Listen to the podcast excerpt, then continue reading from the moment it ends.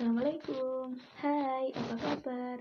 Kembali lagi di podcastnya Sobat Taat Semoga di mana pun sobat berada bisa tetap bahagia ya Dengan selalu menjalankan ketaatan kepadanya Nah, kali ini aku akan menjelaskan tentang Misimu tergantung visimu Di mana kisah ini diambil dari perjalanan hidupku sendiri Sama kayak episode sebelumnya yang mungkin bisa diambil juga pelajarannya oleh teman-teman. Oke, selamat mendengarkan.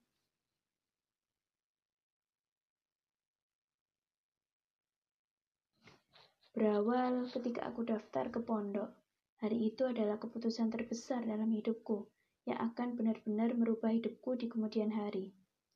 Ya, mondok di tempat baru yang sangat asing suasananya bagiku. Mulai dari beda bahasanya, kebiasaannya, bahkan suasananya.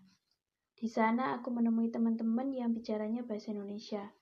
Sedangkan aku yang biasa ngomong bahasa Jawa ini sedikit insecure waktu itu. Karena nggak biasa aja lihat lingkungan yang kesehariannya berbahasa Indonesia, selain di TV. Besok banget ya aku. Iya, aku sadar kok. Lingkungan ini emang baru bagiku, yang membuat aku harus beradaptasi di sini. Dan semuanya emang udah tak pikirkan kok dari awal menginjakkan kaki di sana. Siap nggak ya aku mulai perjuangan baru? Bisakah aku beradaptasi dengan suasana baru di sana? Dan mampukah aku bertahan sampai lulus? Semua pertanyaan itu terjawab oleh satu hal. Kalau nggak sekarang kamu berubah, kapan lagi? Ya, itu jawaban yang sangat menamparku ketika bingung mau lanjut mondok atau enggak. Dan di sisi lain, aku ingat kalau saat itu bapak dan keluarga besarku udah ngizin aku mondok. Jadi di situlah yang membuat aku semangat lagi untuk bertekad serius menimba ilmu di sana sampai lulus. Dan kisah pun dimulai. Ternyata mondok itu nggak seserem bayanganku loh. Pikiran negatif yang dulu pernah muncul, ternyata itu nggak benar. Dan sebulan, dua bulan, hingga tiga bulan aku menjalani kehidupan baru di kelas 10.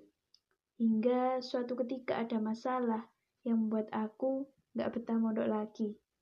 Biasalah ujian anak baru mondok, bawaannya pengen berhenti aja. Gak tahu yang di rumah berjuang susah payah nyari nafkah buat biaya aku mondok. Hmm, namanya juga masih baru, jadi belum terbiasa aja dengan pengalaman hidup yang pahit. Dan saat itulah sosok-sosok pendukung itu mulai bermunculan. Teman-temannya hadir ketika aku membutuhkan bantuan, yang membuat aku mengurungkan niat untuk berhenti mondok. Hari-hari pun kulalui dengan baik-baik saja, tanpa ada masalah yang membuat nyaliku ciut untuk terus mondok. Hingga aku dapat amanah jadi anggota OSIM, atau Organisasi Siswa Intra Madrasah, yang menjadi tantangan baru lagi bagiku, menghadapi teman atau kakak kelas yang kadang sering melanggar aturan. Itu benar-benar mengajariku jadi sosok yang pemberani dan bijaksana. Dan tak jarang juga menguras air mata setiap pulang sekolah.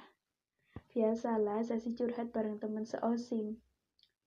Hingga Allah rasa mungkin aku telah selesai dengan ujian itu dan beralih ke ujian baru lagi, yaitu menjabat sebagai anggota di dua organisasi pondok yang pertama Isma Hiba, Ikatan Santri Ma'had Al-Hikmah Bangil. Yang kedua P2S atau Pelajar Peduli Syariat. Di situ juga ada pelajaran penting yang mengajariku untuk jadi pribadi yang berani menyampaikan kebenaran dan mencegah kemungkaran. Terus juga masa-masa kebersamaan dengan teman sekelas yang awal mulanya terjalin di situ. Dari organisasi sampai teman sehati alias kebersamaan atau uhwa kami jadi semakin erat. Silih berganti masalah dalam berorganisasi pun kami lalui bersama. Ada satu yang mulai tumbang, yang lainnya menguatkan. Gitulah seterusnya. Serasa kayak punya saudara kandung sendiri. Saling mensupport antar anggota hingga berakhirnya jabatan kita, yang kemudian digantikan oleh masa kepemimpinan adik kelas.